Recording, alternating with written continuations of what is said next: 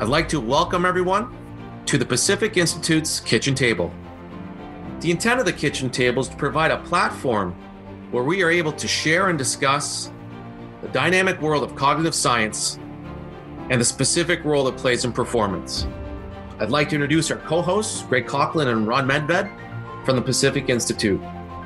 They have over four decades of experience working with hundreds of organizations on applying cognitive psychology and science. Pull up a chair. Let's get started. Well, what I do, what I do every day is is you know, I take one day at a time. You know, to start with, and I've really been able to sort of strengthen that discipline. But when I go to go to sleep at night, you know, sometimes I dream, sometimes I don't dream, but what I do every night is a certain amount of processing. And when I wake up in the morning, mm-hmm. you know, uh, and I and I do my journaling, that's when I kind of harvest, uh, you know, what's what's there for me. So I've got built into my sort of daily ret- routine. I've got a, I've got a way to. Um, uh, create some space between the, my stimulus and my response.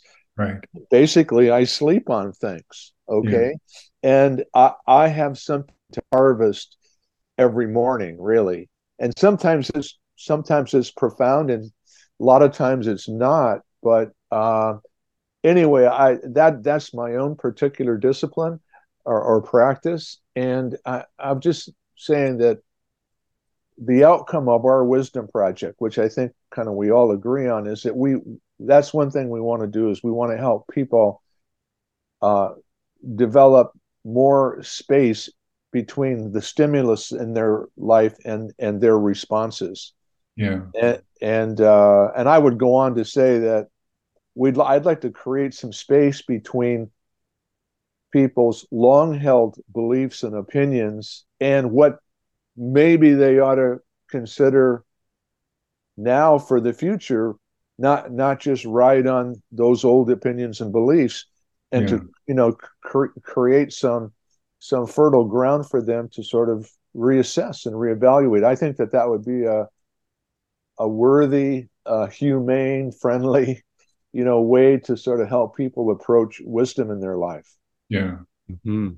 dave thoughts on that I agree entirely that the entire intention of the wisdom practice that we've been talking about is to create space between the stimulus, whatever that input is, and go beyond a knee jerk reaction based on something that we haven't really considered that is just sort of in, intrinsic within us. Yeah to not just stretch the time, but inform that time between stimulus and response. So you get beyond you get beyond reaction to a considered response that yeah uh, where where the justification is something that we can articulate as yeah. opposed to something where we just fly off the handle, which is more of a reaction that happens yeah. in the moment. So I agree. I think that that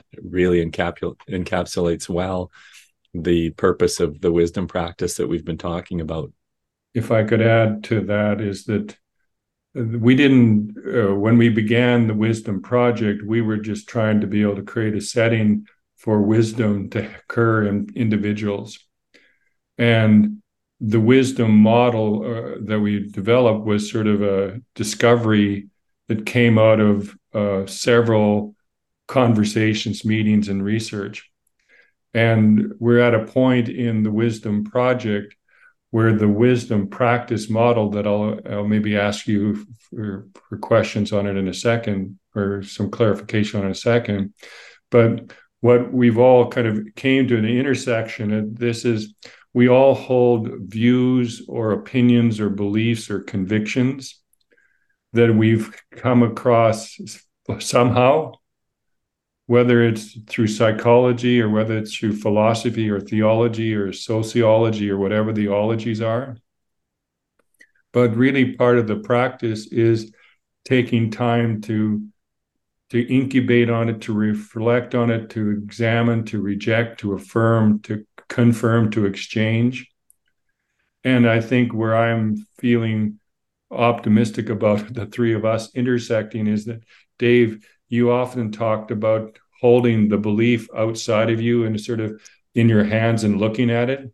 You know, Ron, you've often used your process of incubation to kind of let it soak for a night or a day or a week or whatever you need. And I've often looked at this as creating space between stimulus and the response. So when you're at a party and somebody's hating on this or against that, sometimes you don't have enough space between the stimulus and response to really put forward what you think about it. When you guys think about if you were trying to describe the components of the wisdom practice model that what we call as the wisdom practice model there are three or four components to it. One is just a visual arrow that we tell a story or tell a narrative or tell our story or stories. And this is where i think you're articulating dave where you hold that idea outside of you. And then you tell the story but you screen it or filter it through what we are calling the ologies. And then from that, it sort of is an output of that that pl- drops into the wisdom, the knowledge, the maturity bucket. But really, the whole point is that we've taken time to purposely examine, reflect, incubate, review, affirm the, the, the view, the belief, the conviction, the opinion, not just accept it. Now let me pause there.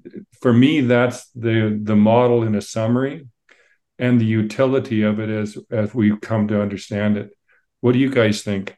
Well, I I I agree with that, and you know I think that uh, you know it, it, when we're in a conversation with somebody over dinner or or or, or friend or family, and and uh, you know they come up with a, uh, an opinion or, or they have a strong point of view, you know, oftentimes you're just tempted to sort of like debate back. If you just happen to disagree, just sort of jump right into the fray and and and and and and say what your opinion is. And sometimes that's the appropriate thing to do, but you know, a lot of times, uh, let the person say what they say. Uh, try to listen to them uh, and sort of kind of understand where they're coming from. And if a response is not required, you know, uh, maybe the the better approach would be just like you said, Gregg, is is to uh, uh sleep on it, you know, uh, incubate on it, you know, and see how you feel, you know, the next day. And I'm and I'm finding that I'm getting better at better and being able to do that. I don't need to get into an argument or a debate with someone you know, who has a strong belief uh, uh, necessarily. You know, some that's necessary, yeah. but ne- not not all the time. And so, um, yeah, that that that that's what I think we're we're we're moving towards here. Yeah. See, just my add to that is that part of the learning that I've had by using the wisdom practice model is first trying to discover the accuracy of my beliefs that I hold because many have been influenced by the technologies, the social media, the political ideologies, the sociology that I come from. And so there's a first step of this is understanding my own beliefs and really being thoughtful on that. Because I also find that I'll get into an argument with somebody based on my ignorance and i don't have a real well thought out belief. I just he i feel he or she just is is a, uh, we're against it. So then i get into an argument or you know frustration to debate something that i have not got figured out myself but i'll get into debate on it. So there's sort of two steps. There's one step is to be able to understand your own beliefs that are driving your behavior, your reactions. But two, I think by what you are articulating, Ron, is to be able to be patient enough to hear what their view is, their belief is, and um, you know, at least then appreciate oh, we're in misalignment here because we, I, you know, you can see where you've been in situations where you have a different view, a different belief than somebody else. But it, if we use the principle at best, we're only partially right. It's probable that there's some error in your belief and there's probably some error in their belief. Dave, what I was asking is of the view of the model and just it's the stories screened through ologies that go through the filter system of coming to understand your wisdom, your knowledge, your maturity on your beliefs. And what Ron has been saying is just the space between stimulus and response and giving it incubation time. Based on what you two have just been saying and, and working through, I think it's important to acknowledge that this is a learning model. Yeah. Personal learning model.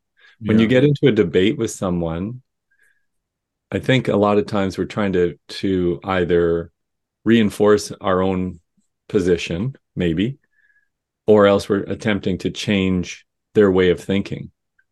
This model is really about our own thinking and being open to growth in our thinking. And so when we process the story, and if the story is someone at a party telling us something that they really feel strongly about expressing a really strong belief, then this model suggests that there's there's a way to stretch out the time between that stimulus and our response to to those ideas by thinking and by considering the the the various parts of the other person's opinion. And by filtering it through various disciplines of study. Yeah. So there's a there's we've talked in the past about citizenship exercise citizenship workouts. And so part of this is that you take on the responsibility to become familiar with various uh, various perspectives from various disciplines of study. So the yeah. ologies. And by doing that then you you can process the, what you've heard. And then as you've said a number of times gregg you know potentially alter your own thinking or maybe it it reinforces some of your thinking or or you know there's there's there's um uh, there's a learning element there. That then leads to greater maturity in in your understanding of whatever that situation was. So it's a real learning approach and it's not about using the ologies to refute what someone else has said. It's about using the ologies and other people's opinions to grow and learn yourself. Yeah. You know and sure. to add to that is that for 25 years and for 50 years for ron we've been studying the impact of the psychology on human behavior and human beliefs. And when we used the word ologies, which I didn't really think was a real word, but it is, there was just different uh, influences of different studies. And what, what we also discovered was the potency of those ologies change in individual people and in yourself and so some people use theology as a very significant uh, influence on their belief system, where others don't, but they use more their family, the sociology of their family. so when if I asked you a question, Dave or Ron, when we use the word ology, what is what do we actually mean? Well, I think uh, strictly speaking, it means, like you said, a study of. Ology is a study of. So there's been some kind of, uh, to me, it means there's some sort of formal study that we've been exposed to, or that we've read about, or that we've we, we've we've actually studied. You know, sort of comp- comprises our category. You know that we call ology. Yeah. You know, and we unpack that a little bit when we think about theology, what does as a, a study that has an influence on belief systems what, when you when we say theology what do you guys think of when you in a simple way? Well theology is uh, sort of the you know this the story about you know my relationship with god and my relationship with my catholic faith and it right. and it goes all the way back so far I can't even remember its origin. You know, I mean, I'm, I'm I, I picture myself being baptized. You know, when I'm like three weeks old and you know they're pouring water over my head and blessing me and you know that's that's when when when that uh influence started you know and uh you know so catholics go to mass every week and you know and if you go to Catholic school, you go every day and and you get religious training continuously. So um, that's like a real intense type of uh, ology, you know, yeah. theology specifically. Yeah. Yeah. For, for me, theology is that disciplined study of things that are mysterious or unknowable. And you know it can be labeled as god or or you know the the creator or whatever. And then there's then there's religion which is you know uh, um, more of a systematic way of of helping people to understand or, or process those mysteries or unknowable things but in terms of theology it's how we for me it's it's how we approach the the unknowable and mysterious parts of life. Yeah. And for me you know this is the study of faith religion and god. And what makes it super interesting is it would be pretty predictable if we all had the same theology and the degrees of intensity of that theology. But there's from evangelical to Catholic to you know sort of mainstream theo- religion. There's atheism and agnostics. I mean, there's different theologies, but there's different degrees of it. So when I was thinking about the potency of theology is so complex individually that it's it the reflection uh, on your own theology is the step one. And then step two is understanding people's other theology they have. You know ron when you were talking about in school if you're you go to mass every day in school and you use the word scrupulosity one time.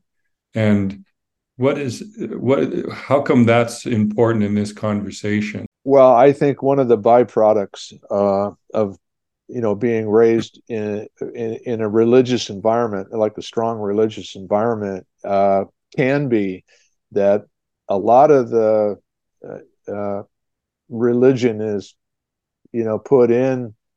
You're indoctrinated with a, a good amount of fear, and uh, fear and uh, actually the fear uh, don't do this or else you know something awful is going to happen to you. So what happens the way you develop scrupulosity is that you you, you develop what which i think is generally it's an unhealthy sort of uh, lack of confidence you know in in your own belief in your own thinking uh, because you've been told what to believe and you better believe it or else. And and so the thing is is that as you my my belief and my experience is that as you grow older you need to you need to find you need to replace that uh, indoctrination with with a with a real faith and and on a real conviction about what theology means to you.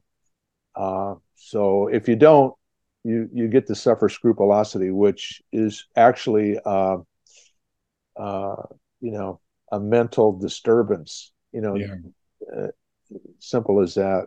Yeah, and in previous podcasts that the listener may have listened to, they might have heard you use that language, but in in podcasts that we've already recorded, you're going to hear that story again. Now, when we I told you my bias towards the influence of psychology. as an ology, but and really, if I take a lead on this, is that psychology is the study of the human mind and behavior. And, you know, both you and I, Ron, were really educated on cognitive psy- psychology that is really founded on human agency and, and then the conditions that influence human agency. What would you say? Uh, how would you define psychology in the context of our our, our wisdom practice model?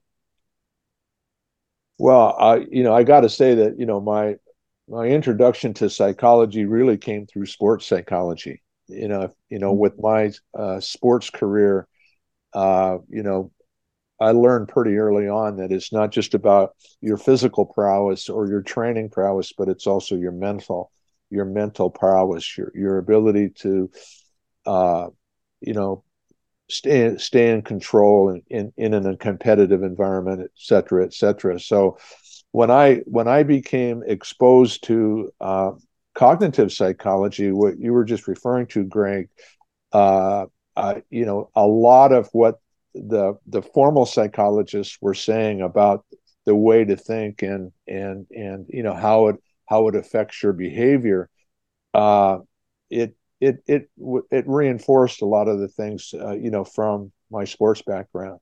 Yeah, and and so uh, again, you know, uh, you know, uh, but uh, you know, but I spent a lot more time in field of psychology with you uh, than I did in sports, and you know, to me, the the study of psychology was really mostly about agency. You know how your mental mindset, your mental framework, and your mental discipline actually helped you be more effective in life in yeah. all aspects of your life. And so that was what made it really worth studying. Yeah. And if you Google psychologies, you'll get an inventory of a number from behavioral psychology to cognitive to personal to humanistic psychology. So there's lots of psychologies, like there are lots of religions but they just are informing us to understand our beliefs and our behaviors. You know, Dave, when we our previous podcast, we really introduced developmental psychology to you, and it seems to hit it's it landed well with you. Tell the listeners what how does the developmental psychology fit into to with the wisdom practice model? The the entire wisdom practice model is aimed at quite a um, advanced integrative level of of psychological development. That's that's the first thing that i think of is that what we're trying to do here is is to acknowledge that there are various levels and stages of human development and to acknowledge that they all have legitimacy they all have good parts about them, and then they all have uh, downsides if taken to too much of an extreme. And so, um, I within our model, we're definitely uh, aiming at a level which is uh, marked by a focus on integration and and balance, uh, synthesis of the values from the various other levels.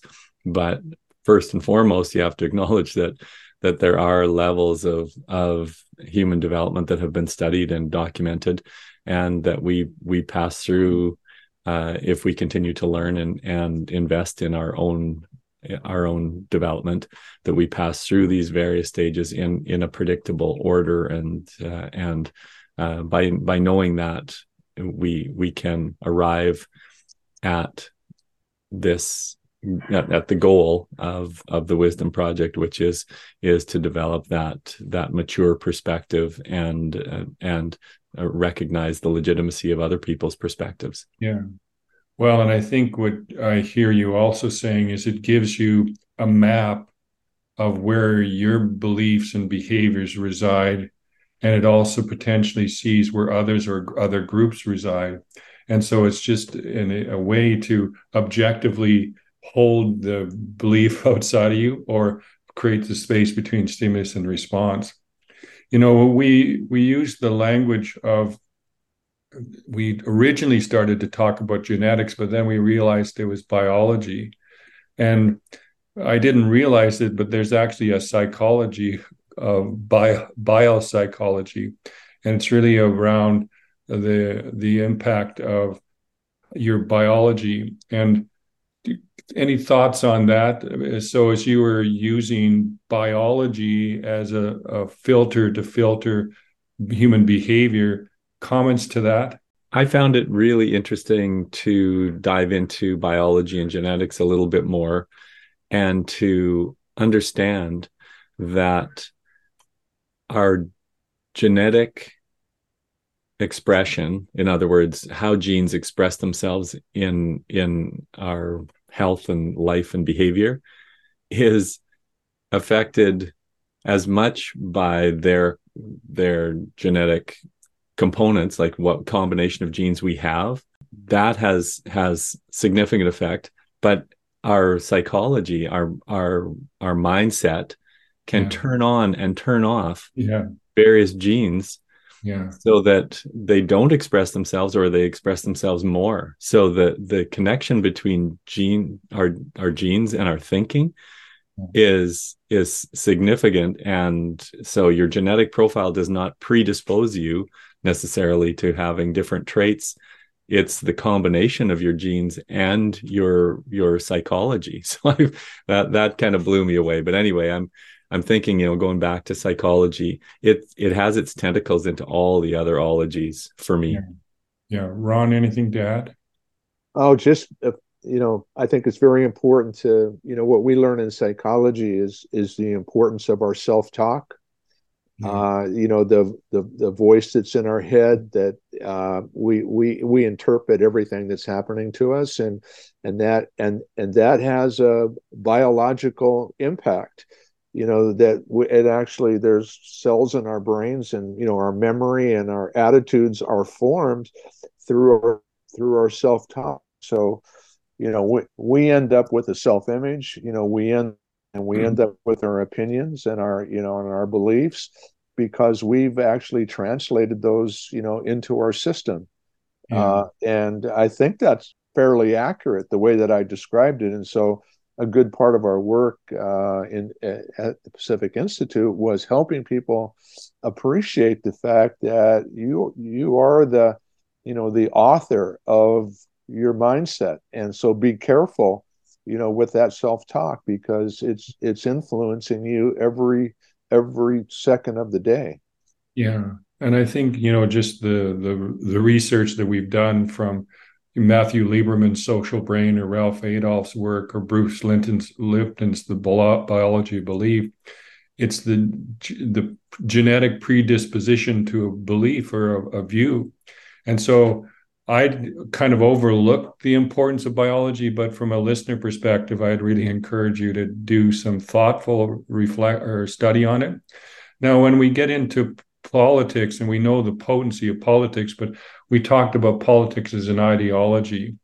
Um, I'm not sure whether you know there's much to more to say on this, but the polit- political ideology and the influences it has on our view, our opinion, our belief, and our convictions. Comments to that.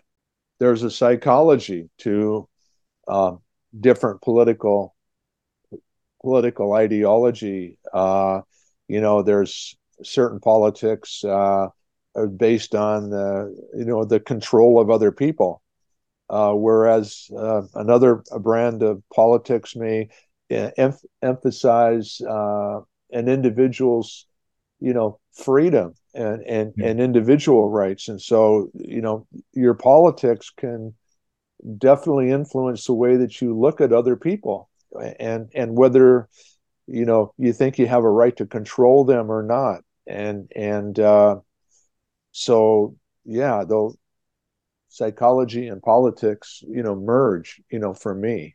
Yeah. Well and like theologies there's multiple theologies uh, but like in political ideology there's liberalism there's socialism there's fascism there's conservatism there's progressivism there's communism and there's just this multitude of political ideologies that have will be a consideration of how we view the world, our view, our worldview, or our cosmic address.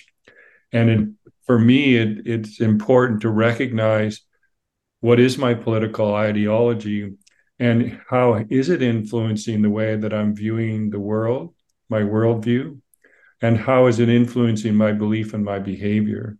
I agree. I think that for the purposes for the purposes of the wisdom project and uh, the wisdom practice model, political ideology is actually an interesting place to start. If you don't know quite where to start your your process of, of self-analysis or self-reflection to start with your political ideology is really interesting because as you tease it apart you'll find that there will be theological uh, underpinnings. There will be sociological underpinnings. Where did i grow up? What was the milieu of of of my community or my my culture?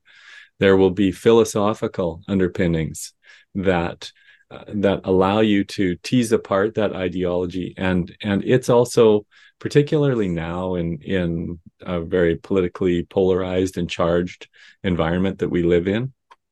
If you're able to tease that apart and say okay you know what there are actual influences that have affected my ideology. I can look at them objectively as opposed to having them drive me emotionally or you know be so close to the bone that i identify with this.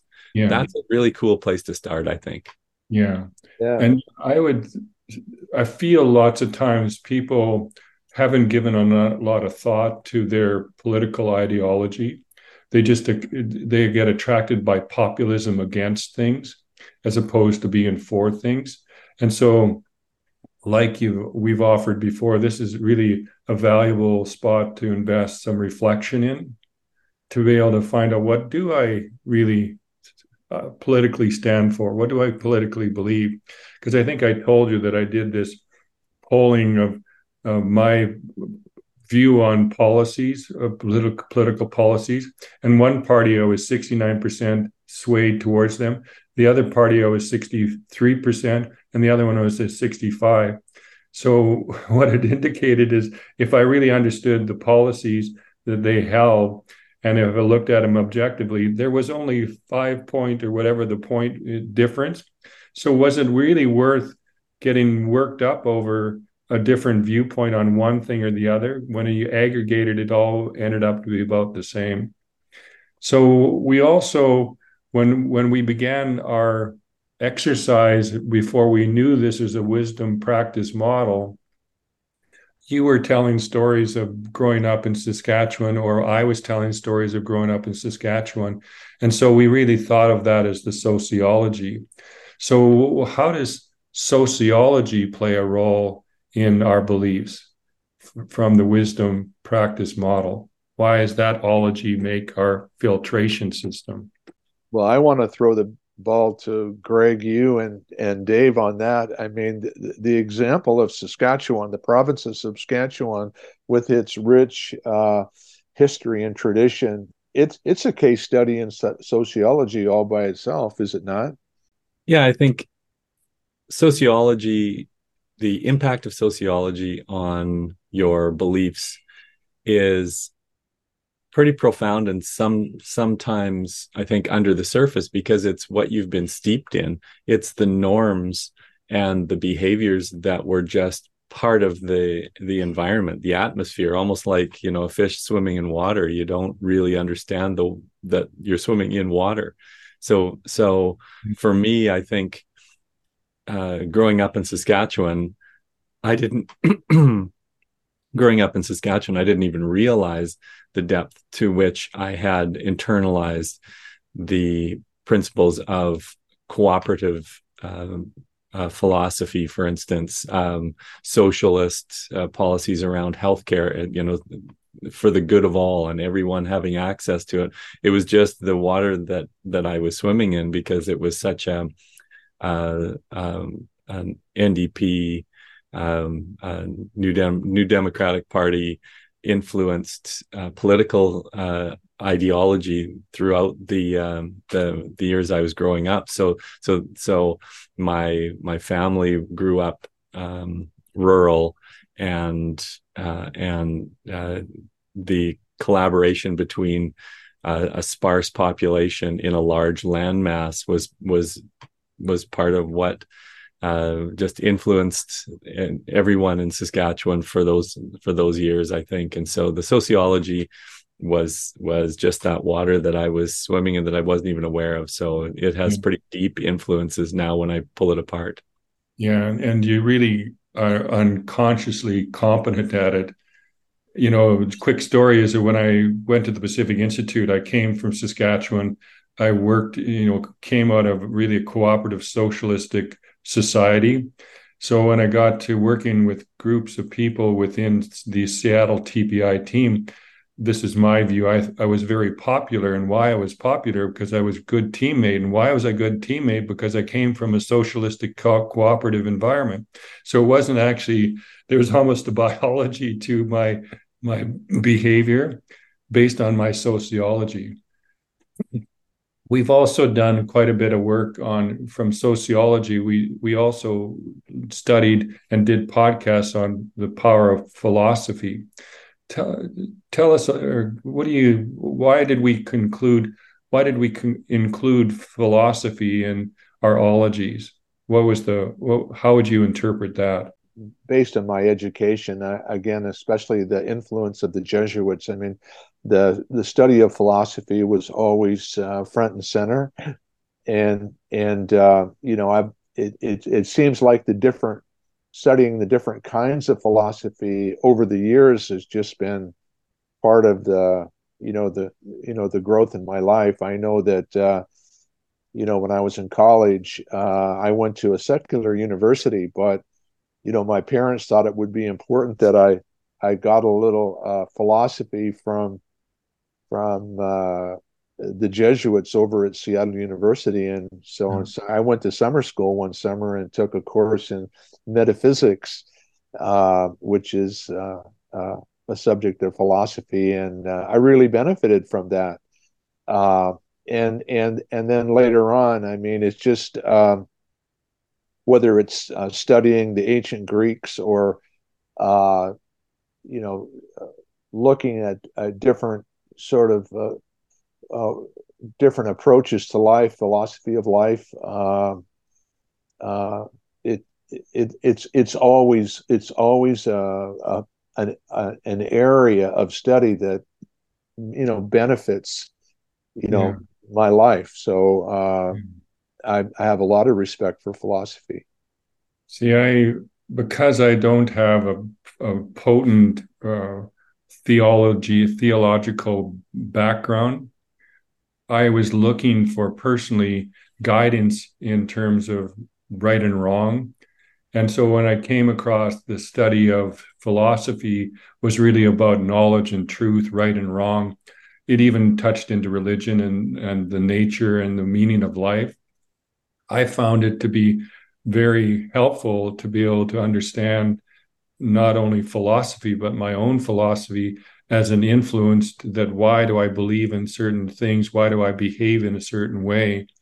Uh, you know, so for me, you know, the love of wisdom, as the Greeks say, as they define philosophy, um, that's really what it did, did for me.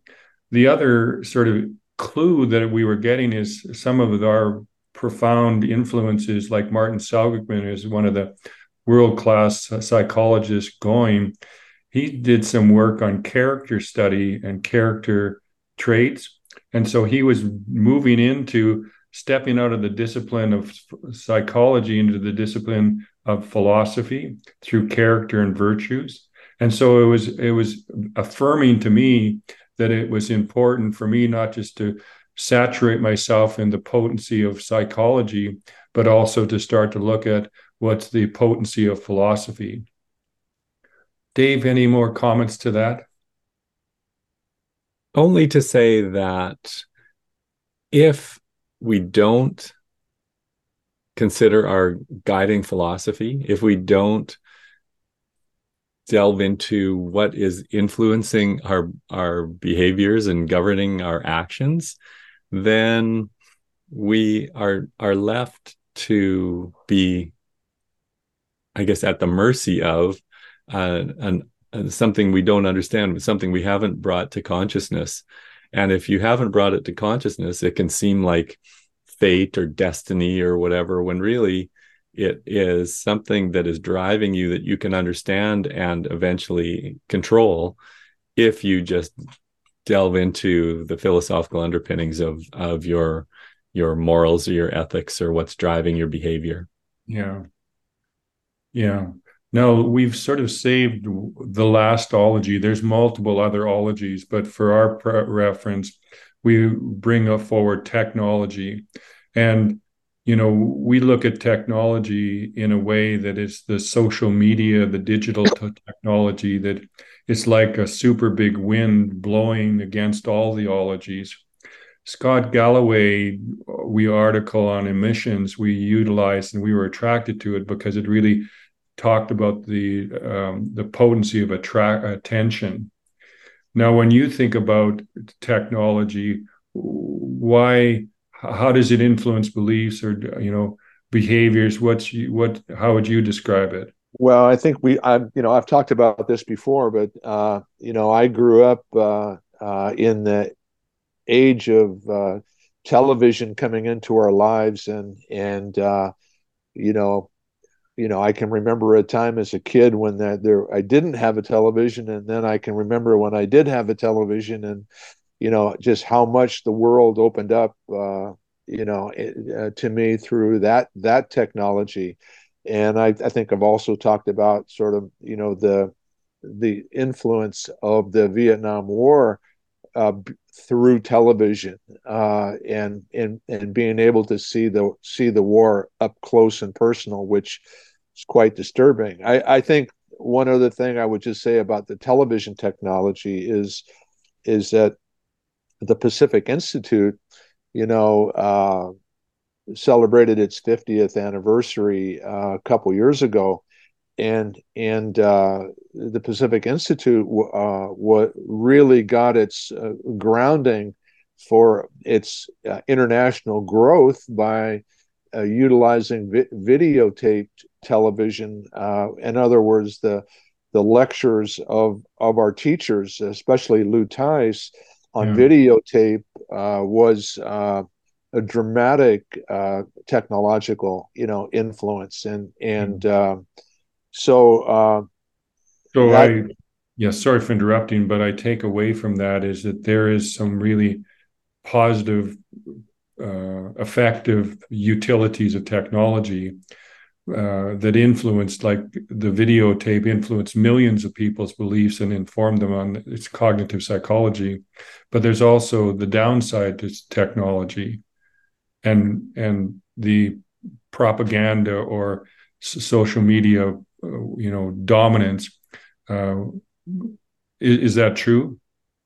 Well, of course. Uh, you know, it's it's uh, you know we as technology has evolved, uh, and even as you know, uh, television and social media and everything has evolved over the years. I mean, we we've moved into you know an age of not just information, electronic information, but electronic misinformation. Uh, the whole challenge of of uh, you know misinformation and disinformation uh, is very very real today and has been for you know has been for 10 or 20 years. So much so that you know it, it's hard to tell you know what's the truth and what isn't the truth. So uh, you got to be very careful you know to sort of manage manage your media input. Uh, you got to make decisions every day on what's uh, what's real and and and what's not real. Yeah. Dave, thoughts on it? The influence of technology in the model that we have is again like all of the ologies considerable in terms of us understanding our underlying beliefs tendencies behaviors and understanding our story so for instance we have technology in our hands all the time. Yeah. And so all of a sudden now, when we analyze our beliefs, are we influenced by the belief that things need to be understood instantaneously? Yeah. That responses need to be instantaneous. That flies in the face of what we're trying to do, which is spread out the distance between stimulus and response.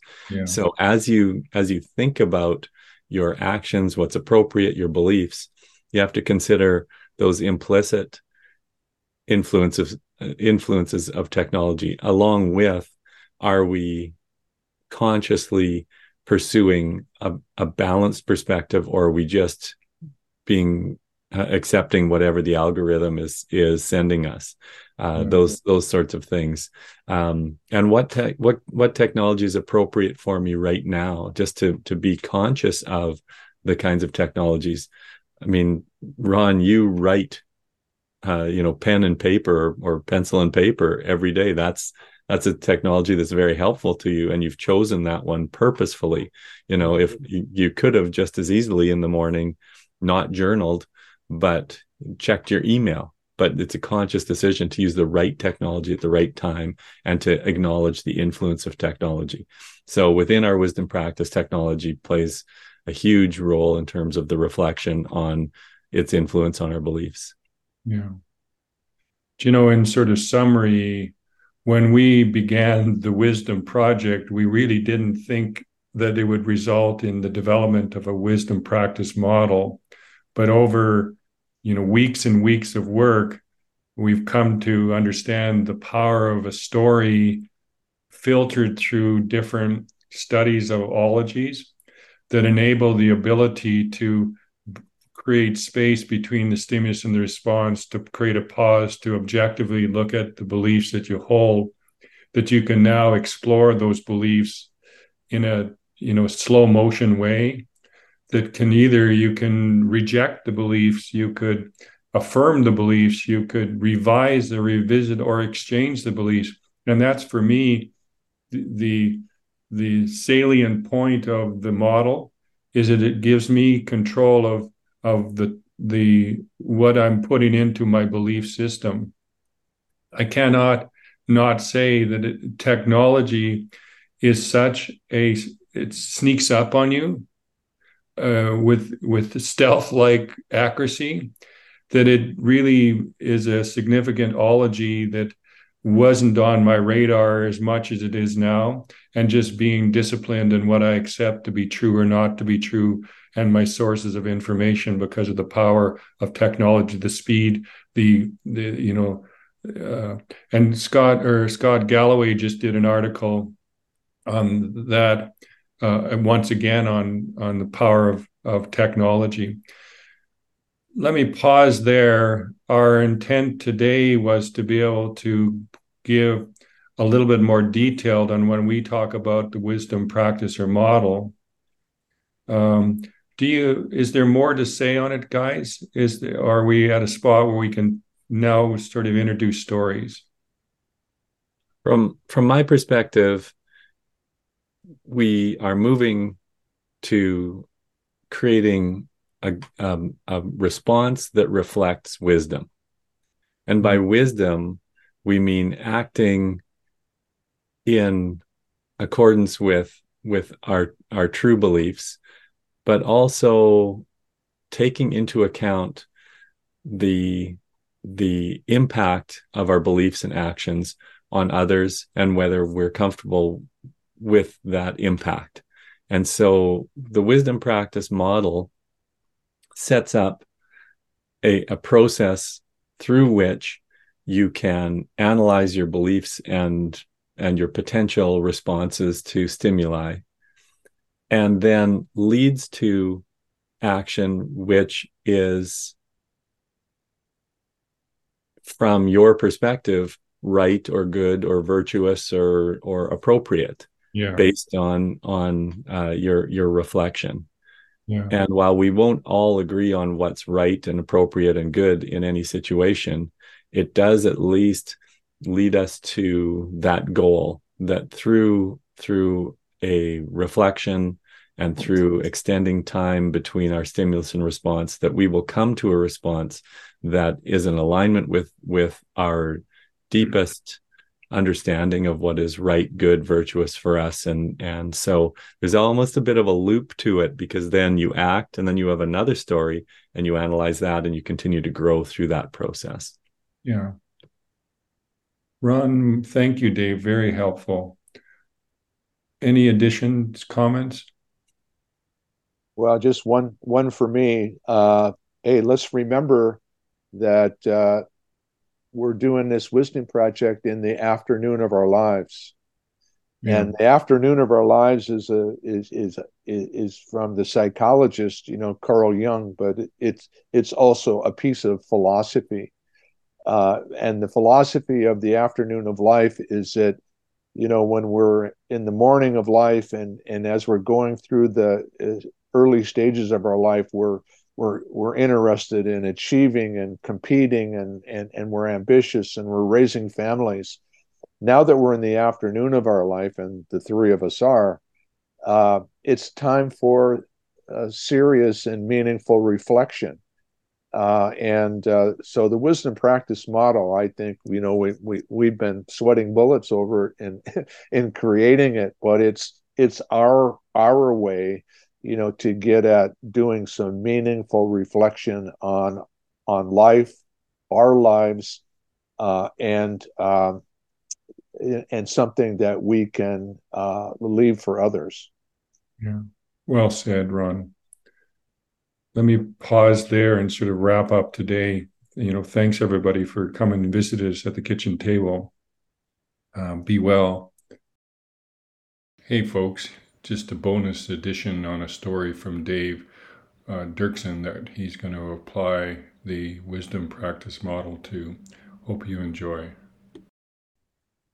Hey, just as we carry on here, uh, part of the um, process of the wisdom practice is storytelling. And we found utility in our story. So you had a pumpkin story, Dave. Will you tell us the pumpkin story? I will and tell you the Then we can story. apply the the model to it. Right. Um, so my my niece and her husband are practicing Muslims, and their son uh, is six years old and is a, a phenomenally bright, articulate, verbal child who loves to act out all kinds of things, loves to wear costumes, and is very expressive with with his feelings. And um, recently, we had a Thanksgiving gathering, and and we had uh, already set up sort of some things on our our step out front. And one of the things that were uh, in this display was a pumpkin and we had the pumpkin there as kind of a fall symbol but also anticipating that it would be a halloween symbol. And so uh, my my young uh, great nephew uh, was was um, on his way out to the car after after the evening uh, and he saw the pumpkin there and because they're a Muslim family, they choose not to celebrate Halloween. And so he he was was really curious about this pumpkin because he knew it was a Halloween symbol. And so he said, Is that a Halloween pumpkin? And I said, not thinking of of the significance and ramifications for this young person i said well yeah it, it, will be. It's a thanksgiving pumpkin today but it will be our our halloween pumpkin. And so then you could see in him a conflict. A, a child who loves to dress up take on characters and also of course loves candy like every kid. And so on his way out he he he expressed this this um, mental dissonance by kicking the pumpkin and saying stupid halloween pumpkin. And he went to the vehicle. Well his mom and dad saw this and were uh, correctly going to teach a lesson to him to not be um, not be uh, I guess, uh, violent or abusive to uh, auntie and uncle's uh, stuff on their step. And so they they said, "You go back and you apologize." And so he came back and he said, "I'm sorry," and then he gave the pumpkin a big hug and said, "I'm sorry, Halloween pumpkin." And so he apologized to us, but also apologized to the pumpkin. he's very he's he's very sensitive and emotional kid and uh, and then and then he left. And so our whole family was there. And so over the subsequent days uh, we we reenacted this and and laughed about it because it was so touching and so so funny both the you know stupid halloween pumpkin you know kick and and uh, and then the hug. And then with further reflection on this story i think there's there's other significance there that i that that we talked about. So i don't know if you have questions about it. Well I just if you if we take a few minutes on using we've just introduced a model of ologies and if you slow motion the experience that you're that he went through or everybody else went through what ologies did you touch on? Right. Well there there's definitely a theological component because they they have um, a very strong faith. And there's there is a judgment based on that faith that the halloween tradition is inappropriate for them. Mm-hmm. and they are bringing that that decision and that judgment to their children. Of course that's what that's what you do with religion. You you uh, you make decisions as a family based on on the the theological tenets of of your religion yeah so then there's a there's a sociology that's at play counter to yeah. the, the theology which is that all of the kids in um, not all the kids a majority of the children that that live in Saskatoon will be dressing up in costumes, uh, something that this guy really loves, and going out and getting candy. So he knows that this is a thing. And so he's attempting to be a good son and be part of that family culture. But there's the wider sociological culture that is causing him uh, internal conflict, which he acts out by kicking the pumpkin because he's, yeah. you know, he's he's a little expressive guy. Yeah. So along with that, of course, is is the psychology and right. the developmental appropriateness and, and ability of a six year old to to deal psychologically with the the push and pull of of what he's experiencing it's pretty complex and and developmentally probably a bit beyond his capability you know so he he needs to to make sense of this somehow and act it out technology probably. I'm not sure what he's seeing out there. Um, so, ads uh, you know advertisements news broadcast uh, right. you know just different you know expressions of halloween. And all of the displays on the various uh, yeah. lawns like at christmas time uh, he also like he just loves to go and see the Grinch down the street. You know, that's that's you know blown up on someone's lawn, etc. So you know he's he's very aware and and and captivated by those things.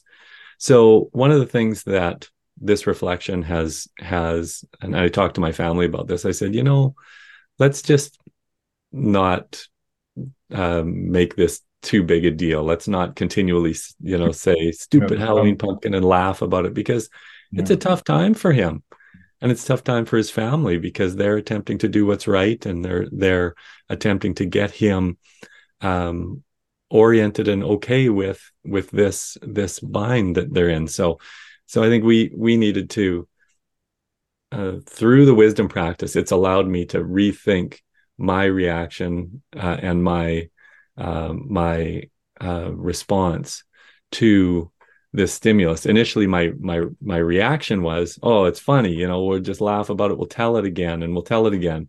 But through further reflection using the wisdom uh, practice model i've been able to come to a um, a more mature yeah. way of responding to this and uh, and to limit the the frivolity around it and and to have other kinds of conversations.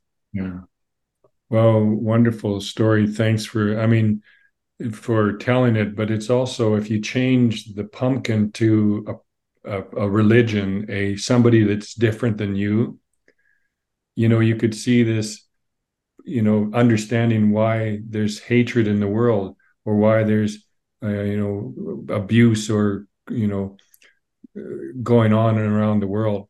Let me pause here to say we're going to talk more about this as we go along. Uh, we'll try to bring stories and illustrations but the whole point of this is the model the practice model enabled ability to frame of reference of what's influencing beliefs and behaviors uh, and given a time to be able to incubate to build stim- space between stimulus, stimulus and response and pause it's really aided us in our own discovery of our wisdom we hope you enjoyed today's podcast with the pacific institute if you like what you heard today click the like button or perhaps share this podcast with friends and family. For more information on TPI or how to get in contact with us, please visit www.tpikitchentable.ca. You can also find us on Facebook, Instagram, and LinkedIn. See you next time at the kitchen table.